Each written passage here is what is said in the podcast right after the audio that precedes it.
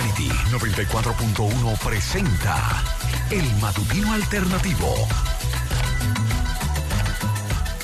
Aquí estamos, ahí sí es verdad que estamos despidiendo el año con un amanecer espectacular. Lo compartía con doña Marina tempranito, Marina Grisolía ahí madrugadora, y Ana Matilde Piñeiro también, que decía, pero ¿y qué es esto? Es un despliegue, un despliegue de ocres, unos amarillos espectaculares. Cuando el sol hace así, dice, voy, voy, voy para allá. Faltando tres días para el año 2024.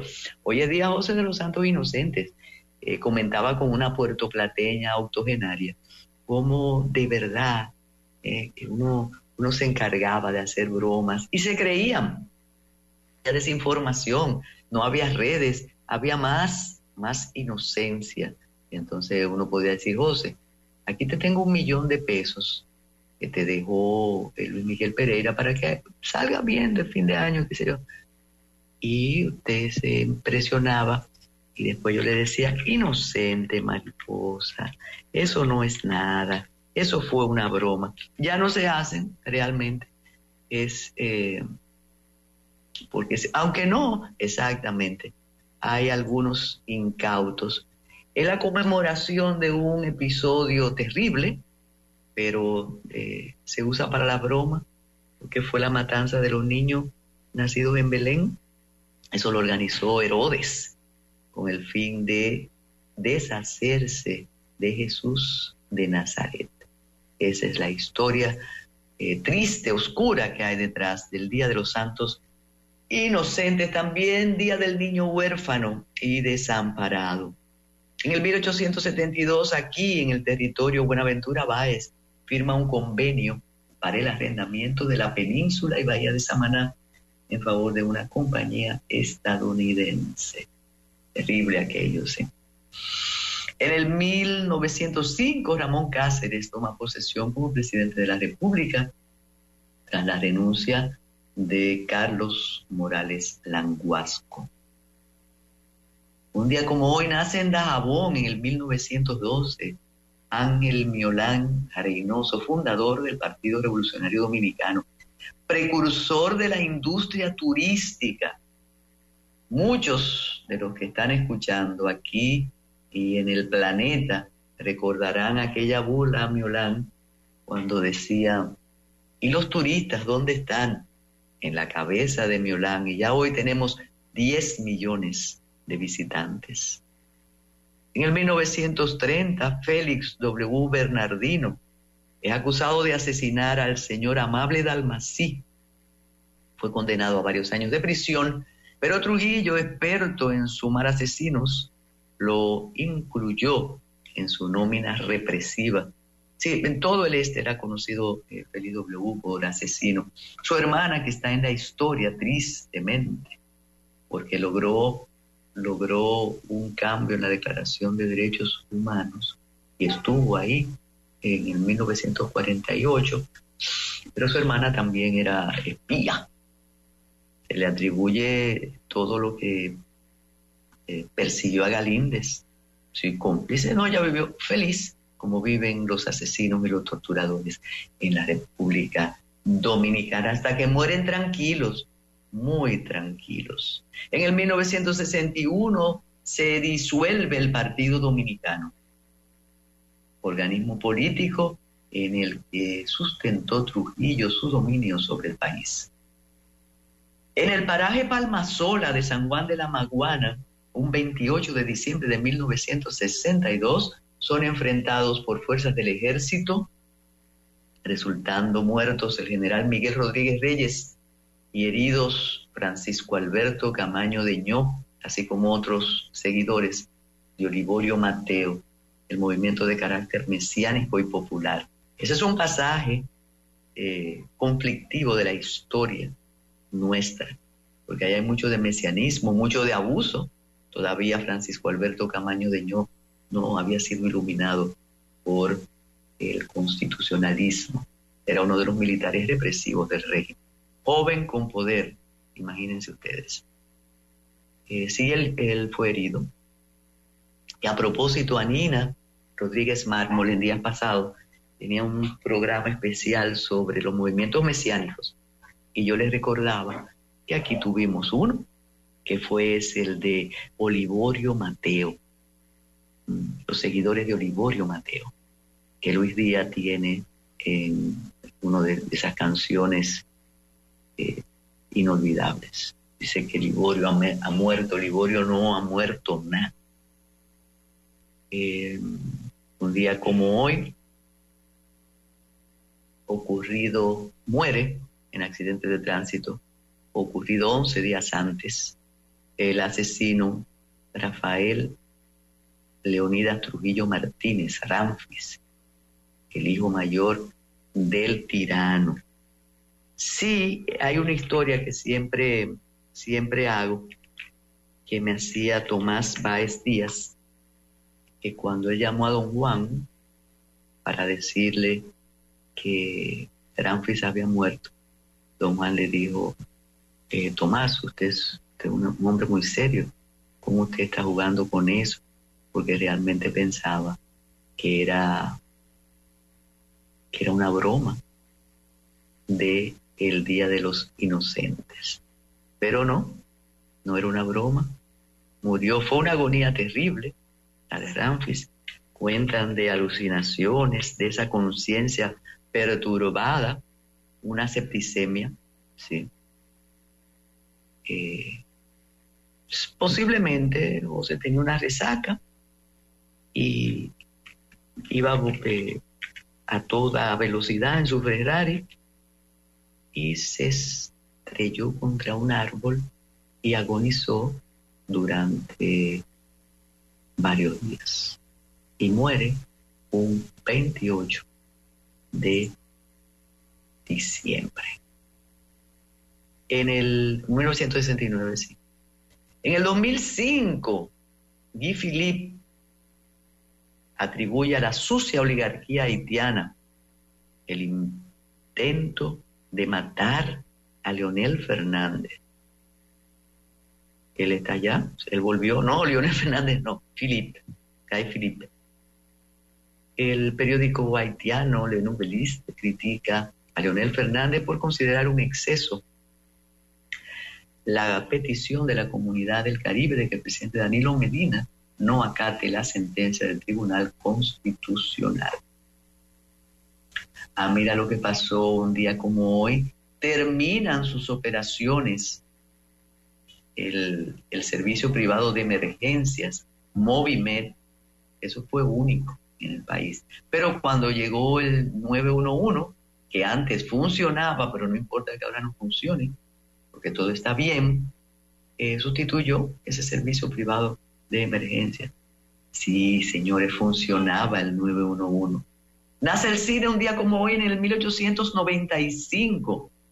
Los hermanos Lumière presentan el cinematógrafo que habían patentado en febrero filman la que se considera la primera película en la historia salida de los obreros de la fábrica Lumière, que es presentada de manera comercial en un sótano en París junto a otros dos cortos, llegada de un tren a la estación y el regidor regado. 1895. En el 1937 fallece Maurice Ravel en París el compositor francés tenía 62 años y fue exponente del impresionismo. Pavana para una infanta difunta, concierto para piano para la mano izquierda y naturalmente el célebre bolero de Jarabel. En el 2004 muere Susan Sontag en Nueva York, una de las principales intelectuales estadounidenses. Se destacan obras como Ante el dolor de los demás, sobre la fotografía. El adiós a Manzanero, 2020, sí, no se cuidó, tenía 85 años, ya una de sus últimas visitas fue a Puerto Plata, invitado por Paul Brugal Inver. El coronavirus acabó con la vida de uno de los mayores compositores de música popular. Desde Somos Novios hasta por debajo de la mesa, contigo aprendí, pianista, cantante, productor discográfico, rey del romanticismo. No, Armando Manzanero único. 2020 murió Armando Manzanero y dejó un legado imperecedero, impresionante. Mire, a veces, a veces uno se sorprende cuando escucha una canción, caramba, qué canción más hermosa, y busca y es, y es de Armando Manzanero. Si hacemos un acopio y en eso el legado de eh, Olivo es impresionante. Si cuando él hace esos programas especiales, tiene que hacer tres y cuatro ediciones por la cantidad de eh, canciones, de composiciones interpretadas por los, por los cantantes eh, más impresionantes y más importantes. Así mismo es. Bueno, y nos vamos, es difícil hoy, pero yo le decía a José que hay que tratar de eh, hacer un programa sin tener que eh, centrarnos en las miserias de la cotidianidad, porque estamos despidiendo el año. Y sea lo que sea, hay eh, una, un aire distinto. ¿eh? Sí. Eh, nos vamos. Ah, claro, claro, eso es así. Eso fue... Hay mucha información. Nos estamos refiriendo a la muerte de Granfis Trujillo. Él salió del país en el 1961, después de asesinar, del asesinato en Hacienda María. Y entonces se fue a España y ahí fue que se dedicó a, la vida loca. Digo, continuó con la vida, con la vida loca. Bueno, su hija lo dijo, lo escribió, no, no hay que inventar mucho, ¿no? Entonces nos vamos con las internacionales y el ultraderechista Milei impulsa, oiga esta ley, oiga esto, José, seis años de cárcel a quien promueva protestas sociales. La medida forma parte de un proyecto de ley ómnibus de más de 600 artículos que otorga atribuciones legislativas al presidente en asuntos económicos, fiscales y electorales. Javier Milei envió ayer al Congreso un proyecto de ley que declara al país en emergencia pública e incluye 664 artículos que cambian buena parte de la estructura política, social y económica de la Argentina. La ley ómnibus, se llama así por su extensión y variedad de temas, supone la transferencia al Poder Ejecutivo de facultades legislativas. Bueno, sí, un dictador. El proyecto que será tratado en sesiones extraordinarias incluye el endurecimiento inédito de las sanciones contra la protesta social. Mi ley pretende que cualquier congregación intencional y temporal de tres o más personas sea considerada una manifestación punible con hasta seis años de cárcel. Yo no sé si ustedes recuerdan la participación aquí de, eh, nosotros le decimos nuestro corresponsal en Buenos Aires, de Emilio, antes de las elecciones, donde él decía que ya se sentía la represión a quienes se atrevían a decir algo en contra de mi ley durante la campaña. Entonces ya no es, ya no es un, rumor, sino una realidad. ¿Mm? Y Estados Unidos presiona a México para que haga más por solucionar la crisis migratoria. Y el alcalde de Nueva York impone restricciones a la llegada de autobuses con migrantes desde la frontera. Jamás pensó el alcalde que iba a tener esta crisis que definitivamente opaca su gestión. Por primera vez desde principios del 2022, cuando empezó la crisis migratoria, Eric Adams ha recurrido a una orden ejecutiva para regular la llegada de autobuses desde la frontera y restringir la afluencia de migrantes. A la ciudad han llegado 122 mil en, medio, en menos de dos años y el regidor se ha cansado de decir que no hay recursos ni medios para gestionar su acogida. Ahora, sencillamente, no va a recibir a los emigrantes ni los autobuses. Se van. Óyeme, pero eso es eh, impresionante. La cantidad de autobuses llegando sin, y, tienen que acogerlo. Pero ahora él dice que no, que se van.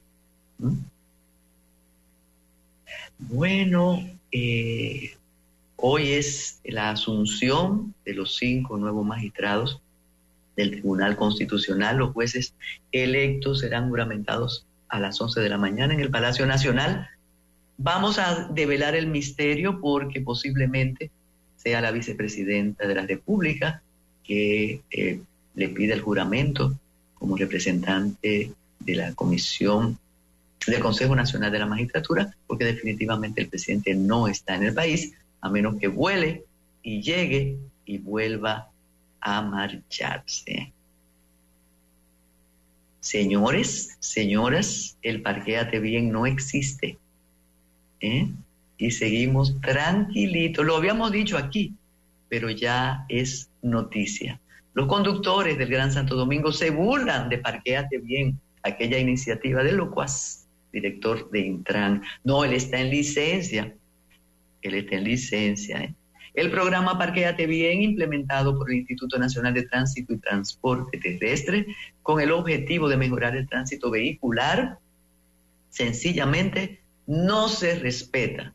En las calles de Naco, Piantini, Evaristo, Morales, ya se aparcan de lado y lado. Y lo peor, oiga lo peor, que ya no hay grúa, el negocito se acabó. Ay, perdón, dije negocio, pero sí. Y atención, los canjeadores de divisas venden el dólar a 60, ¿eh? pero con las medidas del Banco Central se supone que volverá a, un, a una cota amable. Y un año de prisión preventiva al asesino, al acusado de descuartizar a la joven venezolana. El juzgado de atención permanente del Distrito Nacional dictó un año de prisión en contra del ítalo colombiano Michael Saba, acusado de matar y descuartizar a Jenny Carolina Pérez Canelón en un hecho ocurrido en el ensanche Piantini del Distrito Nacional. El juez Rigoberto Sena Ferreras estableció que el imputado deberá cumplir la prisión preventiva impuesta en el Centro de Corrección y Rehabilitación Najayo Hombres. Bueno, em, con todo el respeto a la doctrina y a lo que aprendimos y compartimos con decenas de estudiantes durante muchos años de docencia. Rehabilitación en este caso es, muy difícil. ¿eh? Rehabilitación es duro. Eh, yo no vuelvo a descuartizar más, ¿verdad? Ante el calificativo de sociópata establecido por el Ministerio Público, el abogado del imputado dice que no, que su, su cliente tiene un perfil sano él tiene un perfil tan sano como el de ustedes, dijo el abogado. Estaremos apelando porque el fiscal ha violentado todos los artículos del Código de Procedimiento. Asimismo, los restos de la venezolana fueron encontrados mutilados en el apartamento. Había una parte en un maletín, otra parte en la nevera, otra parte en una cajita, sí, pero él tiene un perfil sano. Y miles de haitianos viajan a su país para pasar el fin de año con sus familiares. Cada día cientos de haitianos abandonan la República Dominicana para pasar Navidad y Año Nuevo con sus familiares. Desde el 20 de diciembre hasta el día de hoy, 28, son miles los haitianos que han llegado en autobuses a la provincia de Dajabón para cruzar la frontera miembros de la Dirección General de Aduanas y del Cuerpo Especializado en Seguridad Fronteriza han aumentado la vigilancia. Así como llegan, se van Como, es, como se van, llegarán. ¿Sí? Sin papeles, sin nada, sin impuestos. Eso es. Sí, yo dije lo de los 10 millones. Ah, lo de... Sí, esa es otra cosa. El gasto en subsidios para mitigar la inflación aumentó un 112.5%. Los recursos del Estado para programas subsidiados como medida para mitigar la inflación aumentaron 112.5%, siendo el sector eléctrico el que más dinero ha agotado. Y como hemos dicho, queremos hacer un programa diferente y especial hoy. Tenemos la participación de Isidro, de Anina, de Jimmy, la participación de don Luis Miguel Pereira, la participación también de Liliana. Somos todos para despedir el año al estilo matutino alternativo. Sí, ya Milagros Ortiz recuperó la salud y está en sus labores. Y aunque usted no lo crea, hay escasez de mascarillas y de medicamento para la influenza en las farmacias. Ayer, casual, antes de ayer, eh, estaba buscando uno de esos antigripales y sencillamente me dijeron, están agotados. Bueno, es una manera para no alterar eh, las fiestas y no, por favor, eh, mascarillas y evitar lo mismo que antes, evitar las aglomeraciones. Y el Día de los Santos Inocentes, la efeméride que tiene su origen en el cristianismo, ya lo dijimos, es cuando el rey Herodes, aunque el rey Herodes decidió eliminar a todos los menores hasta, tres años. Entonces, en los países de esta región se celebra con las bromas. Las bromas son pesadas, inocentes, pero es una tradición. Y uno de los trabajos eh, de la mañana para este programa diferente, vamos a compartirlo, tenía que ser de Inés Aispun. Atienda, José, lo que yo les decía esta mañana. Dice, ya en la recta final, 2023 muestra señales obvias de agotamiento. El mundo, oh sorpresa, no es mejor que cuando comenzó, ni tenemos idea hacia dónde evoluciona o quién mueve los hilos, si es que alguien lo hace. Pero necesitamos una fecha de corte vital, un punto desde el que recomenzar, como si el primero de enero fuera ese día con mando en plaza en el que todo debe ser reiniciado. Lo paradójico es que el año comienza para muchos con una resaca importante, Así que lo que de este año me cuido y hago deporte pasa directamente al 2 de enero. Dejar de fumar sí respeta el pistoletazo de salida.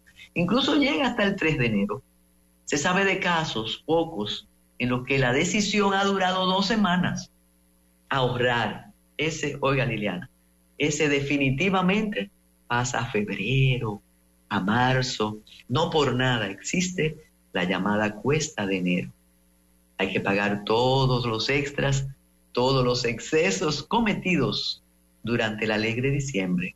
Adelgazar. Bueno, esta meta llega hasta junio. Si arrancamos, si arrancáramos una dieta saludable el primero de enero y respetáramos las reglas, hasta junio no se vería el resultado. No es un propósito de año nuevo, muy agradecido. ¿eh? Comprar una casa. Bueno, Usted puede proponérselo, pero con las tasas y los precios, mm, déjelo para otro año. Infligirse desilusiones uno mismo no es razonable. De eso se encarga el prójimo con bastante efectividad. Ser mejor persona. Usted conoce a alguien que tenga eso en su lista. Mm. Cambiar de trabajo. Atención, José. Félix Aquino, en un año electoral eso es muy difícil, aunque hay que ponerse donde el capitán lo vea. Y si es motorista, además le regalarán un casco, una banderita y una cena. Eso cuesta el voto. Boda, bueno, ya eso no depende de usted. Eso debe ser un propósito compartido, eso no es tan fácil. ¿eh? El primero de enero es un constructo mental colectivo. Necesitamos que lo malo del año 2023 termine y saber y apostar que lo que viene será mejor. Este es el matutino alternativo en modo fin de año, con un resumen de todo, con el agradecimiento a que ustedes estén ahí, como han estado desde hace tanto tiempo, y que permanezcamos con los propósitos de Inés, como dice, dice a partir del 2 o del 3 de enero. El 2 o del 3 de enero. Adelante, José. Ya regresa el matutino alternativo por Fidelity.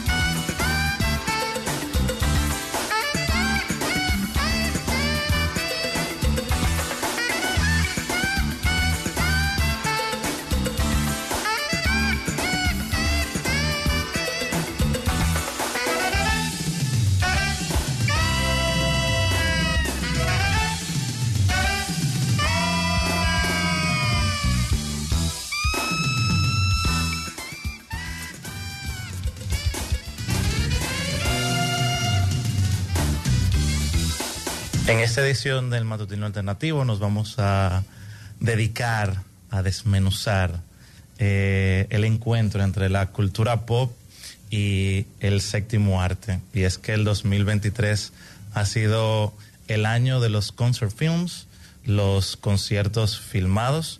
Y aquí tenemos eh, a Nina Rodríguez y a Jimmy Hungría para hablar de este evento cinematográfico, sin lugar a duda. Sin dudas. Eh, y es bueno, antes de empezar a conversar, hablar de que hay una diferencia entre eh, una película de un concierto y un documental o una película que se enfoque en, eh, digamos, que mostrar otras facetas dentro de la película en sí. como documentary podemos señalar a Woodstock, 69, eh, aquella película que hizo Martin Scorsese, y también eh, This Spinal Tap, que por cierto viene con una nueva entrega, en esta ocasión protagonizada por, eh, por Paul McCartney y por... me falta uno.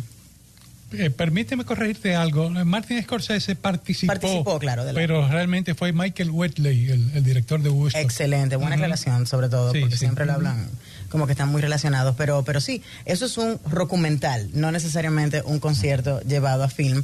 Eh, contrario a lo que ha sucedido este año, donde nos hemos visto con dos fenómenos. Eh, uno que va a ser difícil de superar, a pesar de que em, los productores del filme de Beyoncé están esperando que, que venda muy por encima de lo que ha vendido Taylor Swift, que hasta la fecha ha vendido alrededor de 250 millones de dólares en taquilla. Así es. Y eso es una cifra impresionante, sobre todo para un año en el que ella ha roto absolutamente todo lo que tiene que romper. Claro, principalmente con The Eras Tour Film y Beyoncé ahora con Renaissance. Renaissance. Que también, eh, y que hay que incluir en el 2023 dentro de los concert films, el, el documental de Jonathan Dim, de los Talking Heads. Por supuesto. Y Stop Making Sense, que se filmó en los 80, pero que goza ahora de una restauración, de una remasterización, y que se estrenó comercialmente a través de A24, la productora de cine independiente.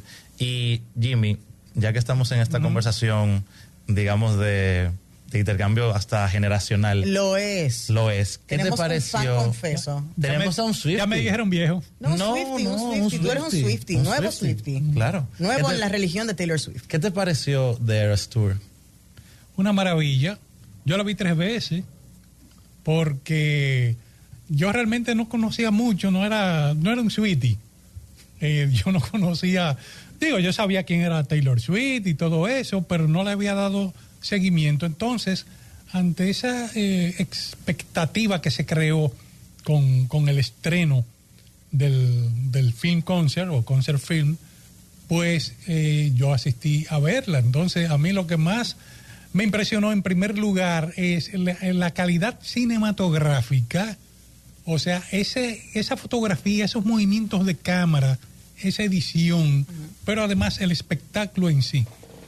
Es decir, eh, eh, la coreografía, esas bailarines, bailarinas y bailarines, esa, esa, esa banda de músicos que la acompaña a ella, ella misma, su- sus canciones, eh, todos esos vestuarios, hasta los zapatos, eh, la escenografía, es una cosa realmente impresionante, extraordinaria.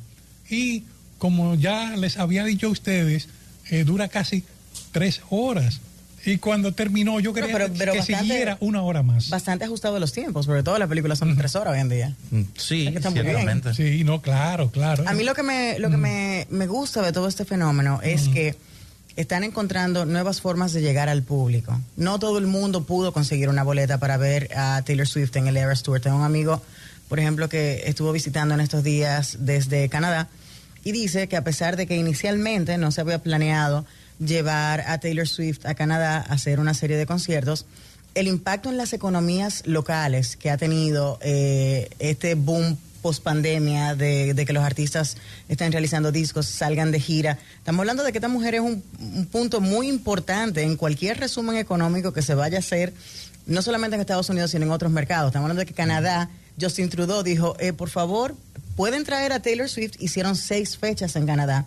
Y la hija de, de este amigo mío no pudo conseguir un boleto, ni caro ni barato, ni que no aparecía, pero dice él que como se activó la zona alrededor de la sala de conciertos, los restaurantes, los hoteles, todo lo que sucedió ahí aportó un montón eh, a la economía de Canadá y yo creo que eso es un punto que nadie está viendo. Entonces, aparte de todo esto, llevan una película bien hecha al cine para todo aquel que no pudo llegar al concierto, que tenga la experiencia. Y si tú dices que es así de buena, pues imagínate tú, tú no conocías a Taylor, a Taylor Swift, no eres fan, vas porque eres eh, cinéfilo, amante del cine, y te topas con esta sorpresa que te hizo pagarle tres veces y agregar a esa cuenta de banco de Así es. Y un detalle interesante es que ella negoció la exhibición Sí. de la película de manera directa con las Con la cadenas de es. Eh, prescindiendo de los estudios y las compañías distribuidoras convencionales. O sea, eso fue un, un paso, diría yo, que audaz que ella dio, lo mismo que ha estado haciendo con las grabaciones de sus antiguos discos Así es. en lo que le llama la versión de Taylor. Sí. Yo creo que ahora es el mundo de Taylor en cuanto Sí. a lo que está sucediendo en la industria discográfica, en esa parte de asumir ella toda la parte de negociación de manera directa. Eh, ella está reescribiendo el libro de la industria y, y doña Carmen se puede reír de mí, pero yo lo dije hace rato, tenemos un año y pico hablando de esto en el matutino alternativo y lo he repetido en varias ocasiones, con los fenómenos no se lucha. Y el fenómeno Taylor Swift es un fenómeno que creo que agarró a todo el mundo desprevenido porque siempre la veíamos como, ah, la niña rubia linda que canta country angelical. y pop, oh, Sí. Taylor Swift, pero no, es una fuerza de la naturaleza que basado en lo que ella ha estado haciendo en los últimos años, eh, parársele de frente a una disquera con una cláusula que protegía sus derechos sobre la música, regrabar toda su música, negociar directamente con las eh, con las cadenas de cine, ha hecho que todo el mundo preste atención y que de ahora en adelante las cosas se hagan eh, lo más a lo Taylor posible y las disqueras se están blindando contra nuevos contratos con artistas para evitar precisamente que vuelva a suceder algo como sucedió con Taylor Swift. Realmente Taylor Swift ha sido como una reconfiguración del modelo del entretenimiento, de la industria del entretenimiento. Y en un año donde el cine ha visto la taquilla bajar estrepitosamente en sus principales activos como Marvel, Disney, Warner, y tener quizá a una figura como Taylor Swift que ha podido reactivar la taquilla con un evento cinematográfico, porque lo es. The Eras Tour se ya trascendió todas las barreras. Presidentes, países, eh, Taylor Swift la reciben hasta con un convoy de jefe de Estado, que se vio, por ejemplo, en Argentina. Pero Taylor Swift también ha, ha reconfigurado esa forma del modelo del entretenimiento, desde la propiedad intelectual, desde el cine, desde la música. Y por supuesto que el que no es fan de Taylor Swift, si no se considera Swiftie, creo que este evangelio. Este es el momento. Este es el momento No, para que sean parte. de- Agregando a eso que tú acabas de decir, que no se nos olvide que es una persona que pudo mantener una boleta activa en el cine a pesar de una huelga donde ahí no aplicaban ni actores ni escritores, porque era un concierto de ella, grabado por ella, financiado por ella Exacto. y negociado directamente con las cadenas por ella misma. Así es. Bueno, eh, con este repaso de los concert films y principalmente con Taylor Swift, le damos eh, fin a este segmento especial. pero antes de, ¿tú, qué, ¿quién tú crees? ¿Beyoncé se la lleva o se queda Taylor en la, en la cima de no, yo esta creo última que, batalla de Yo creo que Taylor. Creo que Taylor. Taylor se queda. No Creo va a que ser Taylor, superada. Por supuesto que Pero sí. Beyoncé puede creer lo que sea. Lo siento, Lisette, pero, pero no llegan. No, no, Taylor realmente, ella es el renacimiento. O sea que, eh, nada, señores, en este Tú encuentro. estás diciendo que Taylor the Renaissance. Bueno. Pero qué sí. osado este muchacho. Bueno, te van soy a- iconoclasta. El, el beehive te va a caer atrás y te va a picar. Recuerden seguir y suscribirse al canal de YouTube del Matutino Alternativo y recuerden también darle seguimiento a nuestras redes sociales y qué bueno compartir con ustedes en este encuentro de cultura pop, de Easy Cine y por supuesto con el cinéfilo por definición Jimmy Ungría. Definitivamente. Muchas gracias y nos escuchamos por ahí. Gracias.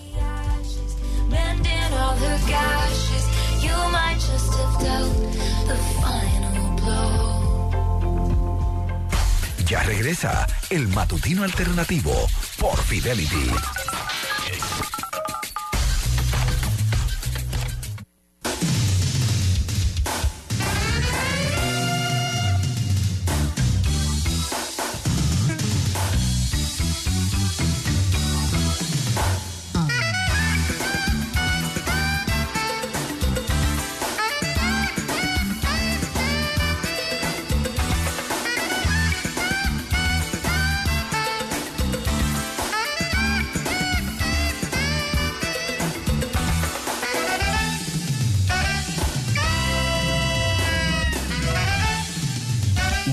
Jimmy dijo, ah, me están diciendo viejo. Experiencia acumulada. A Jimmy, ellos, ellos nos ven así, tú sabes. Pero eso es, eso es vida. Bueno, y claro, claro, ahí comentando con Luisa de Peña Díaz a propósito de la efemérides, de, del accidente. eh, ¿no? Sí, comentaba con Luisa de, de Peña Díaz como muchas personas cuando hicimos la, la reseña del aniversario hoy de la muerte de Ramfis Trujillo Martínez, dijeron, ay, pero hija, clemencia. Y dice Luisa, pero, pero es que los huérfanos y los torturados y las violadas están ahí. Pero hablábamos de que siempre nos enseñaron a guardar silencio y eso ha sido, eso ha sido terrible. Vamos a compartir con ustedes reseñas eh, de primera mano, claro, del libro de Aida, la hija de Ramfis, que como dice en la, eh, al principio, ella comenta la conversación que tuvimos aquí en el matutino alternativo cuando ella escribió sobre su abuelo, pero tú debías escribir sobre tu padre también. Ella ha sido absolutamente eh, honesta con su historia. El problema es, el problema es cuando aparecen todos esos trujillistas, todos esos serviles a decirle, ay, eh, yo toqué la mano de tu abuelo, yo toqué la mano de tu padre, terrible. Entonces vamos a compartir con ustedes esta glosa estupenda que hace José Rafael la Antigua, como siempre, eh, con esa prosa y esa, esa fuerza que tiene en sus narraciones. Él está eh, comentando el libro de testimonial de Aida. Dice, Ramfis tenía la mandíbula alambrada, los pulmones encharcados de sangre a causa de los golpes recibidos en el accidente. A pesar de su severa situación, estaba fuera de sus cabales, rememorando la historia de su padre y la suya propia. Por eso dijimos, ya esto es, esto es soy yo que lo digo, no es José ni Aida, que él murió o su agonía fue terrible. Ahí tenía todas las alu- alucinaciones que evitó o con, con las drogas, con el alcohol o con la vida loca. Y entonces eh, ya en, esta, en este asunto, en la clínica, en soledad, con algunos medicamentos, surgieron, surgió toda esa, esa basura, ¿no? Eh, dice, eh, estoy en la hacienda María, las manos me queman, están llenas de sangre y de dolor. Por más que me las lavo, no consigo limpiarlas. La hija a su lado se mostraba nerviosa y sentía, debido a su embarazo, náuseas secas. En el poco tiempo que tenía en la clínica sola, junto a una enfermera, se había enterado de muchos aspectos que desconocía sobre la vida de su padre. Víctor Sued, amigo íntimo de Ramfis, entró a la habitación para ayudarla a apaciguar al enfermo. Cálmese, general, le dijo Sued, a quien había sido su jefe. Las torturas infringidas a Pupo Román, a Robert Rick Cabral, la infame tarea criminosa contra los muchachos de Constanza, Maimón y Terondo salían a flote en sus desvaríos mientras se quejaba del dolor en el rostro y Sued salía de la habitación consternado ante el triste aspecto de su cofrade. Más tarde llegaría Lita, su esposa, y María Martínez, su madre. Mercedes, Claudia y Rafael, tres de sus hijos, llegaron días después desde Estados Unidos. El hijo del dictador había estado toda la noche de su accidente reunido con un grupo de amigos que le instaban a regresar a Santo Domingo para asumir el mando. Se afirma que Ramfis ya había dado los primeros pasos para conformar un partido político y sus partidarios, cuyos nombres nunca fueron conocidos de manera pública, insistían que volviera a su país para arreglarlo y no permitir que se destruyera la obra magnífica de su padre. Aunque en estado de gestación, Aida solo tenía al momento del suceso 17 años de edad. Confrontaba serios problemas de convivencia con la terrible Angelita, y hoy Angelita, terrible, y hasta había externado su desazón por llevar el apellido Trujillo. Como solo tenía nueve años cuando salió del país junto a su familia, desconocía los intrincados extravíos y delitos de su casta. Aida vio una especie de nube negra flotando en la habitación que le hizo erizar todo su cuerpo y pensó entonces que al igual que su padre, ella había entrado también en trance de alucinación. Sin embargo, su padre gritó, ahí está, ahí está. La hija le preguntó que a quién se refería esa señora sentada en el sillón que viene a buscarme. Era la parca controladora del destino, que sumergida entre las sombras venía por él y continuó sumergido en su locura llena de hechos y nombres. Johnny Aves, a quien odiaba, sus tíos Héctor y Petán, hombres de paja, peleles, le llamaba, su hermano Radamés, del que Ramfi se sentía molesto cuando lo evocaba, su hermana Angelita, a quien acusaba de poseer una maldad caprichosa y desenfrenada. Su admirado Rubí, Porfirio Rubirosa, cuya vida quiso siempre copiar. Su tío Aníbal, cuya esquizofrenia lo llevó al suicidio, pegándose un tiro en su casa situada en la calle Isabel la Católica, esquina Padre Villini, que aún sigue intacta y donde hoy funciona o funcionaba, José, una, una cervecería su concuñado Yuyo de Alessandro, a quien llevó a ver el fusilamiento de un enemigo de su padre, y desde ese día decidió dejar de ser amigo y huir del país. Toda la historia trujillista proyectada en aquella sala de hospital donde yacía en medio de terribles dolores y el acoso permanente de la muerte. Hasta mi propia madre me empujó para que vengase a papá. Soy un asesino, soy un asesino, todo no es culpa de Trujillo. Soy responsable de mis actos, le escuchó decir Aida, perturbada ante aquella desgarradora confesión. Mencionó uno por uno los nombres de quienes planificaron y colaboraron con él en la fatídica noche de la Hacienda María. Probablemente entonces supo que su padre recordaba un pasado que ella desconocía, pero que consolidaba alguna de las cosas que ya había comenzado a conocer sobre la dictadura de su abuelo y los excesos y miserias de su progenitor. Fue el instante en que de pronto una ráfaga de viento abrió una de las ventanas de la habitación de la clínica, sobrecogiendo a todos los presentes, presentes. Y de inmediato Brampi sufrió una crisis cardíaca que obligó a trasladarlo a la unidad de cuidados intensivos. Aida volvió a recordar que los aparecidos cubrieron casi toda su vida desde la infancia, en su casa materna, en su casa del exilio, en el yate cuando se trasladaba con su familia camino al destierro, ahora en la habitación donde su padre vivía sus últimas horas, donde la siniestra e invisible presencia se podía casi tocar. Y dice Aida, desde muy pequeñita me empezaron a ocurrir vicisitudes extrañas. Los espe- espectros siguieron paseándose por aquella estancia. Las visiones atormentadoras y excesivas cubrían aquel espacio, mientras Ramfi se movía inquieto de un lado a otro en la cama. ¿Mm? El primogénito del dictador se había quedado inmóvil y el calor de su cuerpo se fue reduciendo lentamente. Víctor Suet dio la voz de alarma. Aida sintió en ese instante que las presencias, fuera de toda razón, ya no estaban.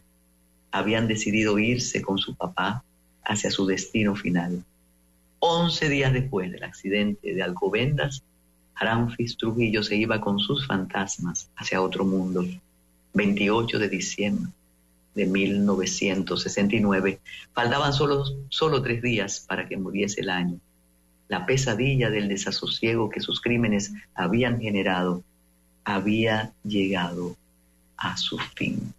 A propósito, a propósito del aniversario de la muerte del asesino y estuprador Ramfis Trujillo Martínez, hicimos una glosa de lo escrito por José Rafael la Antigua a propósito de la novela de Aida, Aida Trujillo Ricard, que, bueno, presentó en el país, ganó hasta un premio. Y estuvo con nosotros conversando y además, además, comentándonos el servilismo y el trujillismo de los dominicanos con los que había hablado. Ella, ella dijo en una ocasión, cuando aquí en cabina alguien le dijo, mi abuela era amante del jefe. Y ella le dijo, ¿y, y no te avergüenzas? Nos quedamos estupefactos porque esa es la historia nuestra. Faltan muchas generaciones para que eso se exorcice. Y eh, bueno, con ese servilismo que se consiguen muchas cosas. Programa especial del matutino alternativo, el último, el último de, del, del año, claro que sí. Y como dice Luisa, es mejor no saber vivir en una burbuja selectiva e imaginaria. ¿eh? Y por supuesto, Dios eligió llevarse ángeles junto con él. Eh, sí, Aida lo dice en el libro, que al yo plantearle lo de su padre, decidió escribirlo porque primero fue a la sombra de su abuelo. Sí, ella, ella permaneció como columnista durante mucho tiempo aquí en el Nacional, hace mucho que no veo, que no lo veo su columna. Vive en Madrid y eh, pensó radicarse aquí, pero ella me dijo que no soportaba, que no soportaba eso. Y, y nada, eh, es la historia. Eh, a la sombra de mi abuelo fue publicado creo que en el 2009. Ujú. Y tuvo problemas con la propia familia, porque no, la familia no quería que ella dijera esas cosas. ¿eh? Bueno, vamos a hacer una pausa. Eh, gracias por los comentarios. No, pero no, no hay como vuelta atrás, eso es así. Y gracias por esos piropos a Nina, a Isidro, a Jimmy, por esa participación estelar que usted puede encontrar en el canal eh, de YouTube nuestro. Eh, recordamos a Armando Manzanero, naturalmente. Hoy, hoy. Mira, Miguelina Cepeda, un abrazo. La vi saliendo del supermercado. ¿De ese mismo del amigo? Exactamente. Eh, sí, un abrazo. Son muchas personas que están oyendo desde fuera en este, en este día especial. Y después de la canción vamos a compartir con ustedes eh, los comentarios de Luis Miguel Pereira conversando con nosotros. De mal candidato a buen presidente, dice Luis Miguel Pereira. Capaz de todo es don Luis, así mismo. Por cierto, oigan lo que me dijeron. El día 14 de enero se hará, el acto de la suma del eterno candidato a la presidencia que ahora se rinde ante las ofertas de don Luis Abinader y que ya es seguro que será ese mismo. No, yo no, pero ya me dieron una fecha, 14 de enero, un acto multitudinario. Dice un amigo muy cínico que en ese acto habrá más personas que los votos que ha obtenido durante tanto tiempo ese hombre probo. La pausa, José. Ya regresa el matutino alternativo por Fidelity. Con don Luis Miguel Pereira en su matutino alternativo, la verdad que el presidente sigue siendo un personaje en la vida nacional, es el personaje. Porque si yo le pregunto, y lo tomo por sorpresa, cosa difícil para un penalista, un abogado como usted, pero mencióneme rápido otro funcionario que no sea el gobernador del Banco Central que, y que no sea, bueno, ya no, no le voy a ayudar. Es que a mí me parece que la carga gubernamental la tiene encima de sus hombros el presidente de la República. No ha permitido como que otro, otra no, porque su gabinete es muy masculino, que otro se destaque. ¿Usted lo cree así? Yo pienso que si dentro del gabinete destacarse como persona que lleva el peso del gobierno, la vicepresidenta de la República, Estupendo. sin lugar a dudas. Y él hizo bien cuando la escogió por primera vez y cuando la volvió a escoger para el segundo mandato, si lo ganare. Pero yo creo que hizo bien porque es la candidata perfecta, tiene el apoyo de los grupos económicos de Santiago, no hace ruido, es una persona eficiente y donde va se hace sentir sobre la mesa, resuelve y se va. Eso es un segundo a bordo ideal que no está pensando en que va a correr en el próximo periodo, que aspira a la presidencia del partido, no aspira a nada, aspira a hacerlo bien y ser parte del equipo Y eso es fundamental para un, un segundo. para un segundo a bordo. Y eso al presidente le da paz. Por un lado, no tiene que cuidar ese, estar distraído cuidando ese cartón, como dicen, y por el otro lado, donde la manda, le resuelve el problema. Por el otro lado, si vamos a hablar de funcionarios que han tenido eficiencia, sí lo han habido. Fíjate cómo, por ejemplo, en la encuesta turismo aparece bien valorado Ah, bueno, claro. aparece bien valorado, con un excelente desempeño, ahí se ha hecho un trabajo, Sí, sí. eso es indudable. Pero eh, creo también que el ministro de Hacienda, aunque esa es una posición más técnica que la gente ve menos hacia afuera, ha hecho muy buen trabajo, el gobernador ni hablar, pero esos son personajes menos políticos. Yo creo que realmente gabinete político es el presidente y la vicepresidenta con esas eh, características que hemos señalado. Y a propósito de la vicepresidenta, tuvo la valentía y el tino de decir que todo había fallado cuando hubo la poblada en la ciudad colonial. Y de verdad hay políticos y políticas que tienen no solo suerte, porque suerte tiene el presidente, sino que queremos tanto, que apreciamos tanto, que dejamos, que las dejamos que corran sin problema. El gobierno municipal todavía no ha dicho nada al respecto y es algo que podría ser escandaloso que una persona como la alcaldesa esté en connivencia con uno de los influencers más controversiales que incluso a través de los grupos ágrafos que entonan eh, auspicia el consumo de sustancias ilícitas. A mí me parece, me parece que eso es un escándalo. Hacen falta muchos embajadores y muchos directores, muchos periodistas que antes hubieran denunciado eso. Sí, es cierto. El... Aquí estamos una, en una situación complicada. Para mí, la posición más coherente, más sensata, incluso que le produce al gobierno mejores resultados, fue la declaración de la vicepresidenta cuando dijo, todo falló porque tú eres honesto y tú dices, mira, ocurrió una situación que está fuera del alcance, fuerza mayor, nosotros tenemos que mejorar una serie de cosas, dónde estaba la policía, dónde estaba la DNCD, dónde estaba el ayuntamiento, dónde estaba Politur.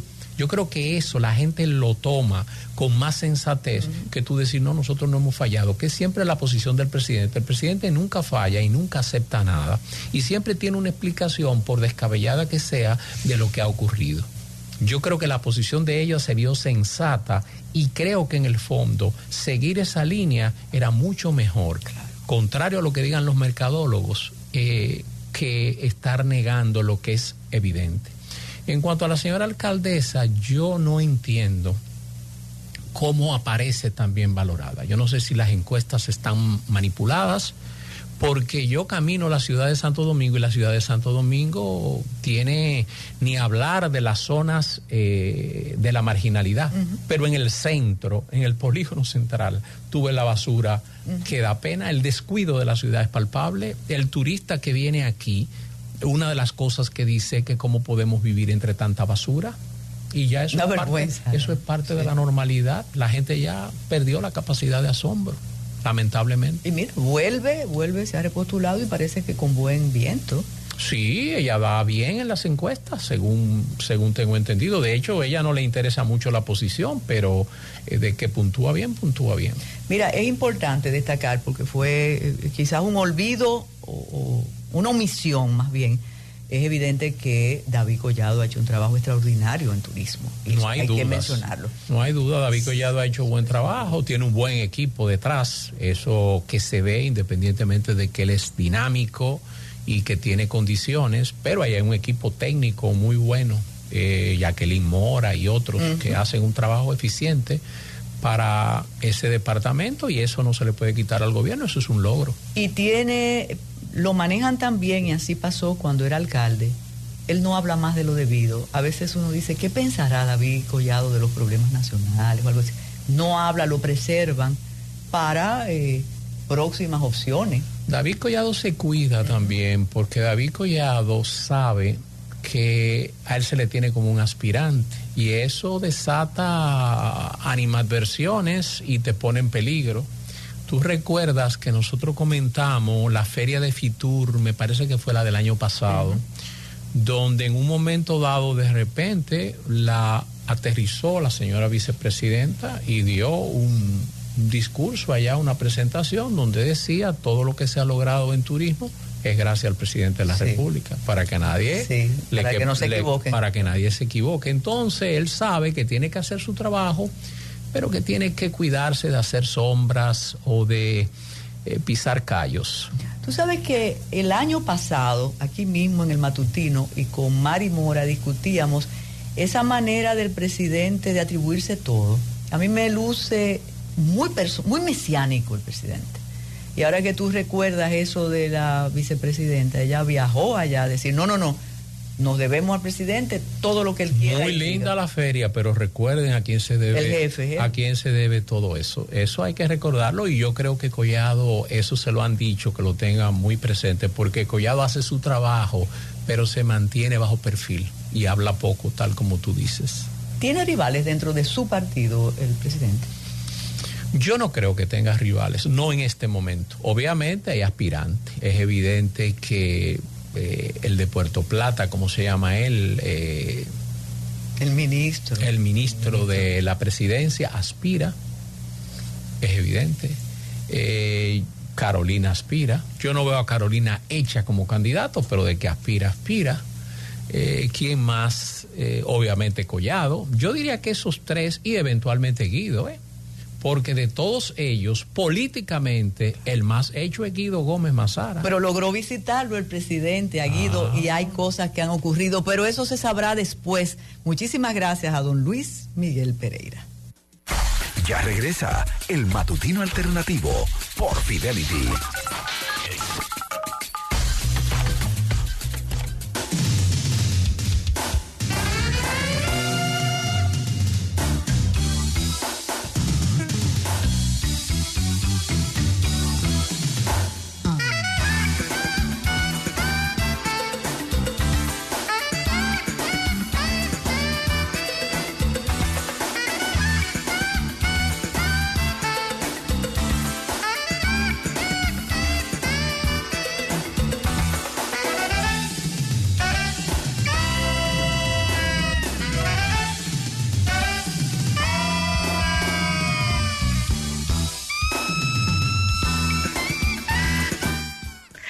Armando Manzanero con Buica nos hizo falta tiempo. Buica es socia de Jimmy Hungría y mío. Eh, hay una historia ahí hermosa. Bueno, si nos ponemos a, a mencionar canciones de Manzanero, que hoy lo recordamos, porque un día como hoy murió eh, víctima del el COVID-19.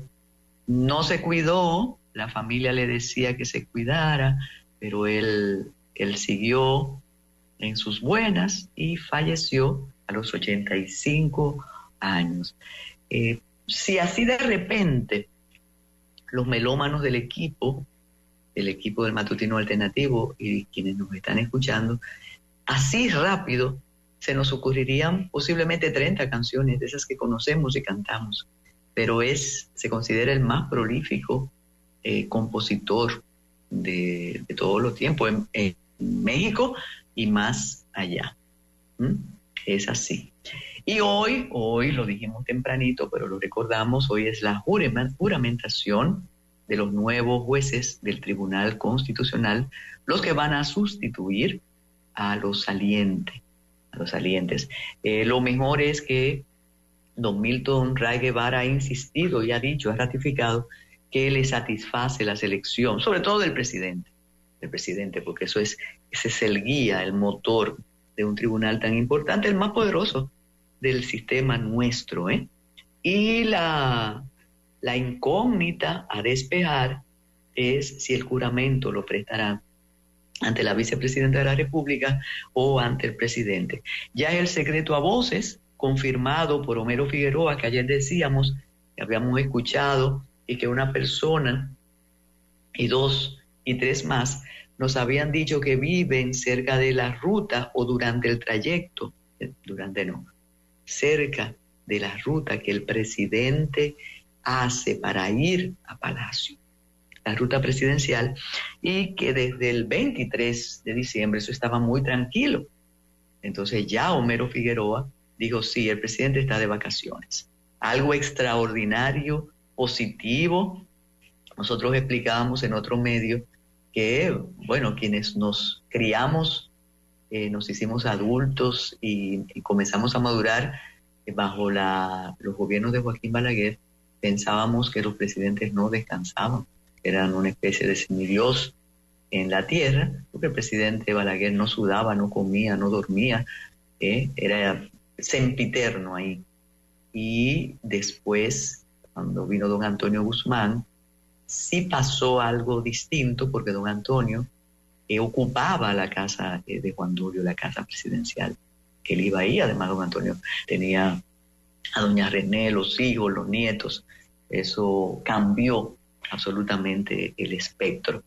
Salvador Jorge Blanco también eh, daba sus viajecitos y más o menos. La sorpresa fue cuando llegó el, el, más joven que ha tenido hasta ahora el palacio, que fue Leonel Fernández, que solo cuando viajaba eh, nos enterábamos que iba a las bibliotecas, que compartía los hoteles y demás, pero eh, fue una gerencia muy adusta, muy... Señores, nunca hemos visto a, a Leonel Fernández eh, en camisa siempre, bueno, ahora sí en la publicidad tiene una camisa, pero siempre muy formal. El presidente Danilo Medina no, no sabíamos de sus vacaciones tampoco. En las visitas sorpresa lo veíamos más distendido, pero eso de tener eh, vacaciones como cualquier ciudadano, cualquier ser humano, imposible.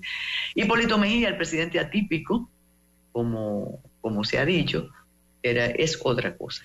Eh, un viajero frecuente en el territorio, de repente estaba mirando sus viveros, de repente estaba con un amigo en Constanza, de repente estaba en Samaná, Pedernales, era otra cosa. Pero el presidente que dice que es el más transparente, ético, eh, ético y distinto, eh, parece que asumió eh, las vacaciones esta vez, pero es un secreto, no se sabe dónde está.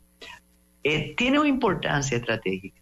Ustedes saben los más tiguerones saben que cuando dicen va a viajar el presidente y se entera, cuando él viajaba en, líneas aéreas normales, entonces buscaban los pasajes para por lo menos coincidir con el presidente y decir, hola presidente, ¿cómo está usted?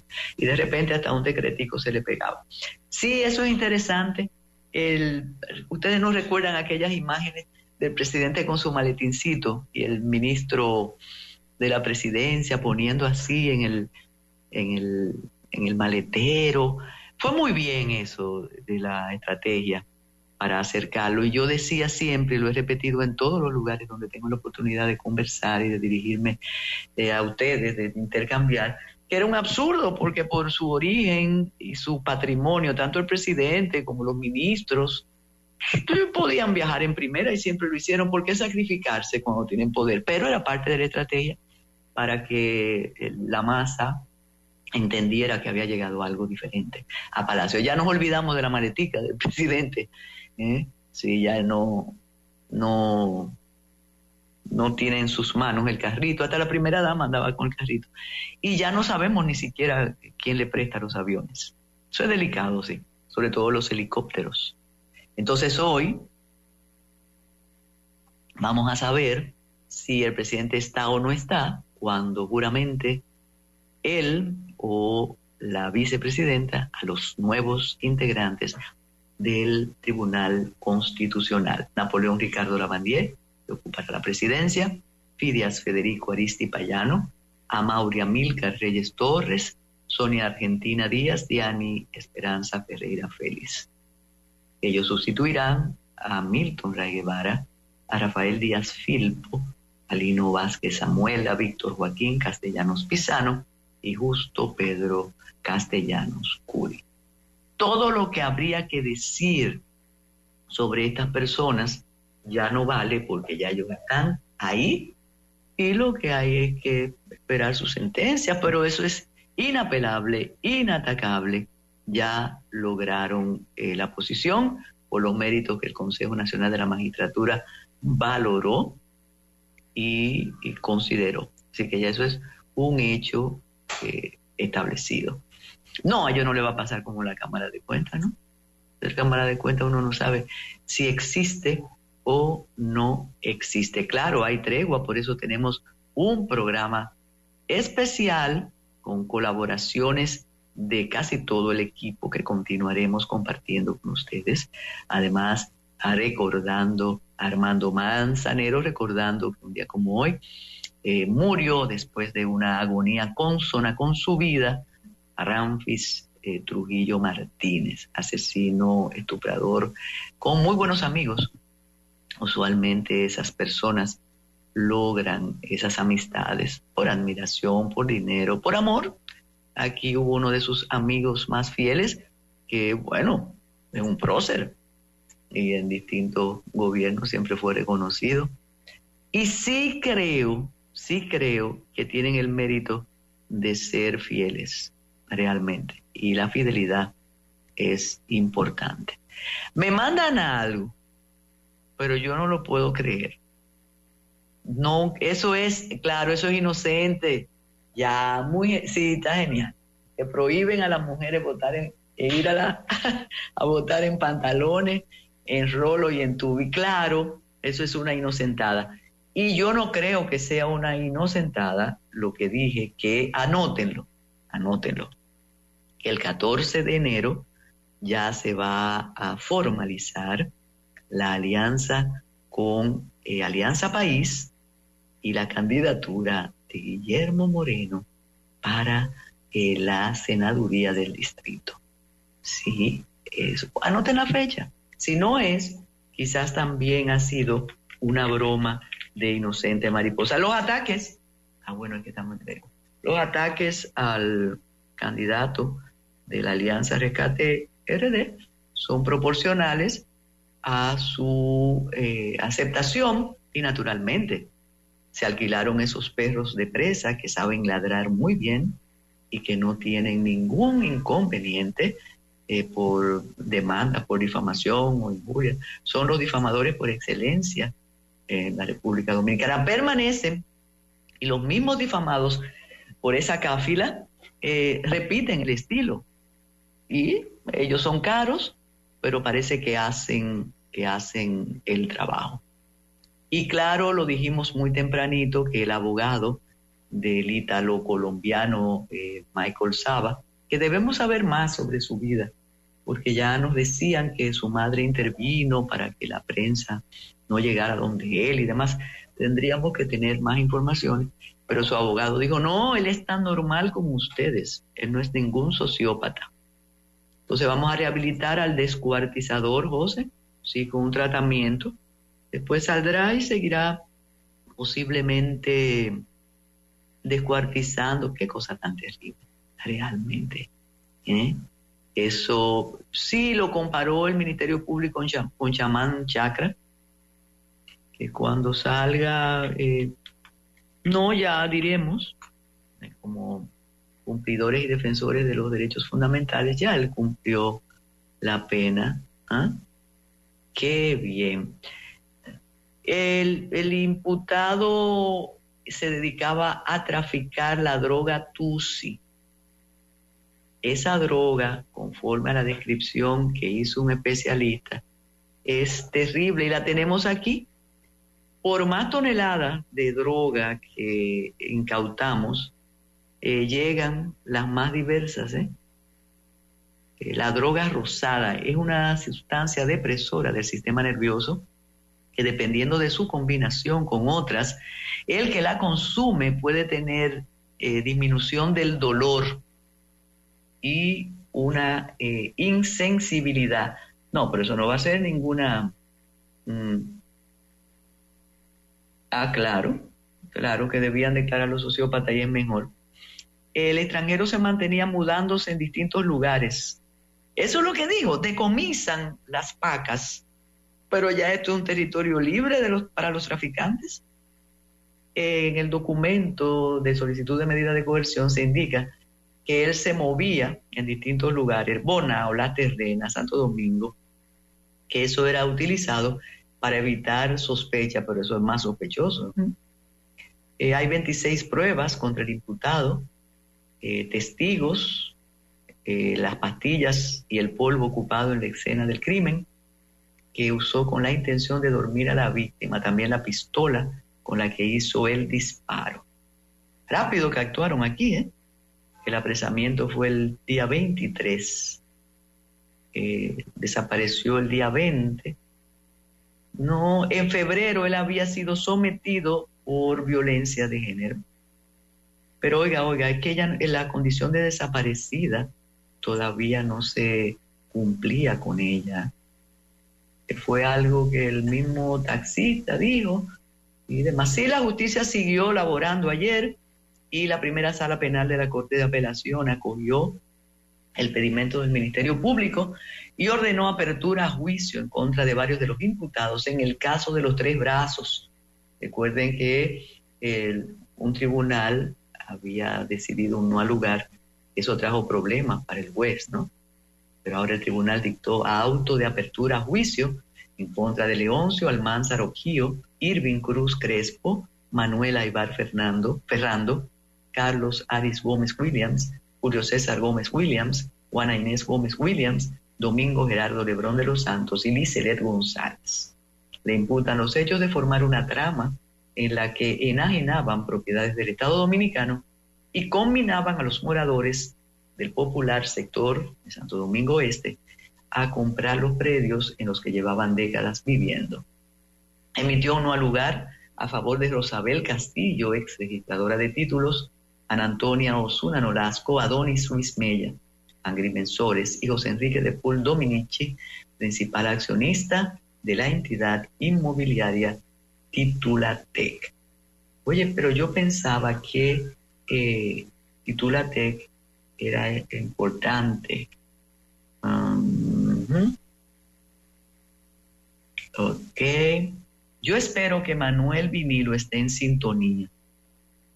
Me dice si está en sintonía para darle un saludo muy, muy especial. El pasado 29 de julio continuamos con el caso de los tres brazos. Procuradores adscritos a la Procuraduría Especializada de Persecución de la Corrupción presentaron un recurso de apelación en el que solicitaban la revocación de la decisión del ex juez Juan Francisco Consoró, quien favoreció con un auto de no lugar a Leoncio Almanzar, exdirector de la Corporación Dominicana de Empresas Estatales, así como de otros 16 acusados. Así que le espera ahora el juicio a este grupo. ¿Mm? Vamos a hacer la pausa y adelante, José, que tenemos otra de las entregas especiales en este matutino alternativo de fin de año 2023 que se despide, que se va. Y yo creo que todos estamos en modo fin de año y por eso hemos hecho esta entrega especial. Adelante, José. Ya regresa el matutino alternativo por Fidelity.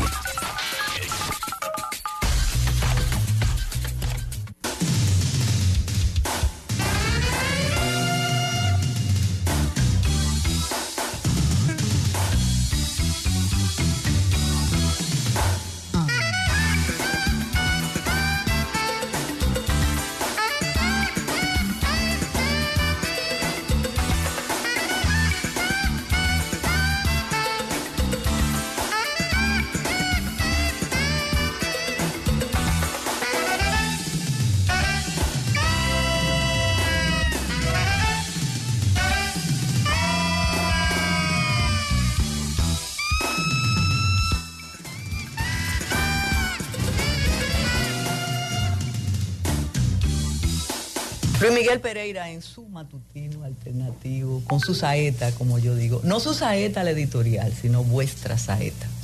Luis Miguel Pereira, yo pienso que desde, desde el 2020, después de esas jornadas eh, de manifestación cívica que contribuyeron muchísimo para el triunfo del cambio y para la derrota absoluta de, la admi- administración pasada, eh, hay como una especie de desmovilización en la sociedad dominicana. Ocurren escándalos, son como se, se diluyen en el imaginario y sobre todo en ese deseo de transformar la sociedad que existía hasta el 2020, a no ser que ya con el cambio se transformó la sociedad dominicana. ¿Qué piensas? Bueno, yo creo que básicamente el deseo de superar eh, lacras y falencias de esta sociedad se utilizó políticamente en el 2020 y se utilizó con, con muy buen resultado. Se aprovechó los cinco periodos del PLD, se aprovecharon los escándalos, se aprovechó el tema de las elecciones, incluso cuando hubo el inconveniente técnico, en fin, se capitalizaron muchas cosas, la división del PLD y el hecho también de que Leonel Fernández pasó a ser un aliado y la gente que se dedicaba a la oposición sistemática articulada era parte de ese proceso del PRM. Uno no lo distinguía de manera clara en ese momento, pero con el tiempo uno se dio cuenta que toda esa vanguardia pasó entonces a ocupar posiciones o al retiro o a las dos cosas. Y entonces se ha perdido mucho de la gente que era caja de resonancia, por ejemplo, de los intercambios de disparos. Ahora ocurren y ya no se comentan tanto. La violencia policial, la corrupción no llama tanto la atención, excepto la del pasado. Y una serie de cosas que se convertían en crimen de lesa patria desaparecían del, del imaginario. Ahora mismo se acaba de aprobar o de firmar y someter a Congreso para aprobación un contrato que tiene muchos aspectos cuestionables, por ejemplo, como el de Aerodón. Y sin embargo, los grupos tradicionales que cuestionaban, que entendían que se regalaban las rentas públicas, que habían privilegios, eh, no han salido en esta ocasión. Entonces yo pienso que se utilizaron políticamente no creo que haya habido ningún tipo de afán de reivindicación eh, para el país que fuera puro. Yo creo que se erigió como bandera, se utilizó políticamente, dio los frutos y sí eh, lograron ganar las elecciones. Pero luego, ¿qué ha pasado? Los temas siguen ahí, los, las grandes eh, dificultades del país siguen ahí y yo no veo las denuncias ya, por lo menos no de esos grupos. También hay que pensar, Luis Miguel Pereira, que hay un proceso de eh, repetición del mandato, de reelección, y eso permite muchas concesiones. El presidente aparentemente la tiene todas consigo. Y a veces uno se pregunta, viniendo de la generación contestataria, que un, un partido y un poder sin oposición no es lo mejor para una sociedad democrática. ¿no? No, para nada. Al contrario, el juego precisamente de la democracia es que el que hoy es mayoría mañana sea minoría y que siempre hay una oposición fuerte, porque la oposición fuerte, por un lado, es la que se dedica a explotar las debilidades, a forzar a que la gestión de gobierno sea mejor y el del gobierno, el que está en el gobierno hacerlo, hacerlo de manera más eficiente. Y obviamente aquí eso se ha perdido. La oposición ha sido muy débil, Carmen. Al margen de, que han habido muchas complicidades y de que el gobierno ha tenido una prensa complaciente o muy tolerante, como se le quiera ver, al margen de que el gobierno ha navegado con buena, con buena brisa. Sin embargo, ¿qué oposición ha habido aquí? Aquí la oposición ha venido a sentirse con debilidad quizá en los últimos ocho meses. Leonel Fernández, que es supuestamente la cabeza, o no supuestamente, la cabeza indiscutible en este momento de la oposición, fue un aliado y guardó silencio total los dos primeros años, prácticamente. Y luego son salidas muy tímidas, puntuales. Últimamente ha arreciado un poco pero Leonel Fernández no ha estado, digamos, con la capacidad de eh, contestataria que, que, puede tener como político eh, formado en el sistema y con una amplia experiencia. Y del PLD ni hablar, ni del PRM, ni del PRD, ni del PRSC. O sea, es prácticamente nulo. Tú has dicho en otras ocasiones, cuando hemos conversado en el matutino alternativo, que a ti te sorprendió o te ha sorprendido el desempeño del presidente de la República, que como candidato no era tan bueno como lo ha sido como presidente, hablando de lo que se necesita para ser un político y controlar todos los poderes y controlar y desarrollar su programa.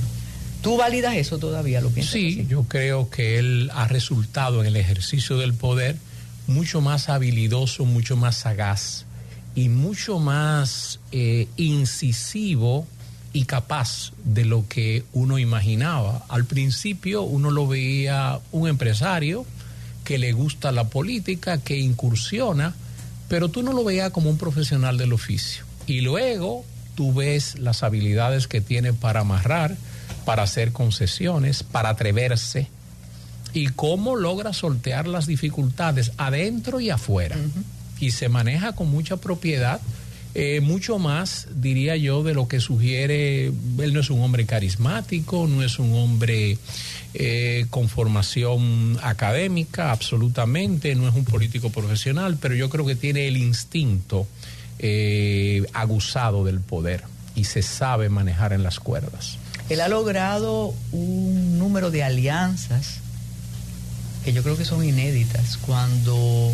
Iban 20 cuando vayamos a votar en mayo, vamos a ver una boleta con la mayoría de, lo, de, de, las casillas ocupadas por el rostro del presidente Abinader y eso tiene un efecto positivo en el imaginario del votante. Recuerda que, claro. que Juan Bosch quería que se diferenciaran los, los cuadrillos, las, las, cuadrículas con colores por el, el, analfabetismo en esa época. Ahora ver la cara del presidente Abinader es como el triunfo que tú ves y la, lo vas a marcar como sea, ¿no? La boleta más abundante. Sí. Él va a estar en, en 20, la última vez que vi, que vi el conteo, aunque las encuestas, como se van viendo, eh, apuntalan el desgaste ya y avisoran que puede haber problemas porque todavía estamos a cinco meses, seis meses, a mayo del año que viene para las elecciones presidenciales y tiene enemigos eh, contundentes, el tema económico, por ejemplo,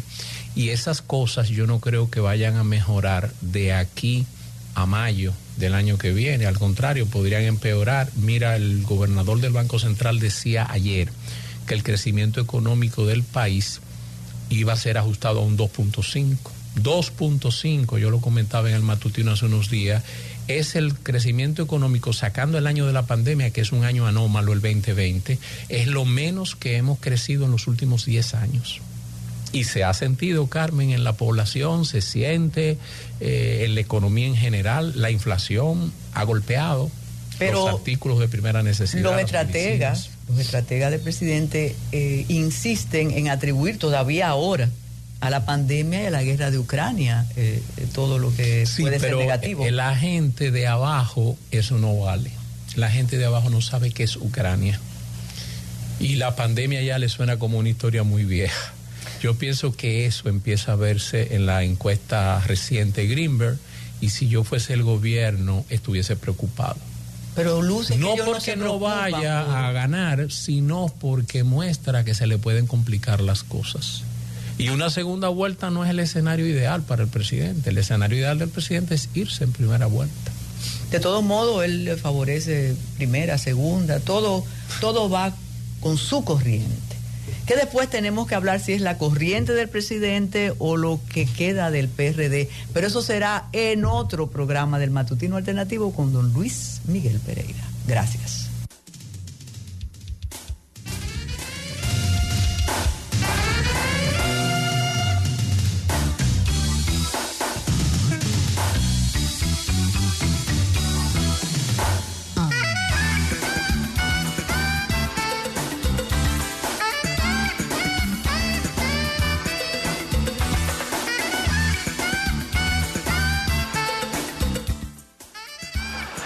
Queridos oyentes, ahora vamos a cambiar de género musical. Eh, muchas veces en nuestro programa hemos dado a conocer experiencias interdisciplinarias que fusionan distintos géneros, por ejemplo, poesía con jazz, literatura con música clásica, etc. Hoy vamos a pasar la grabación de un grupo que combina filosofía con cumbia. El tema que vamos a, pasar se llama Dilema de Amor y el grupo Los Brillantes.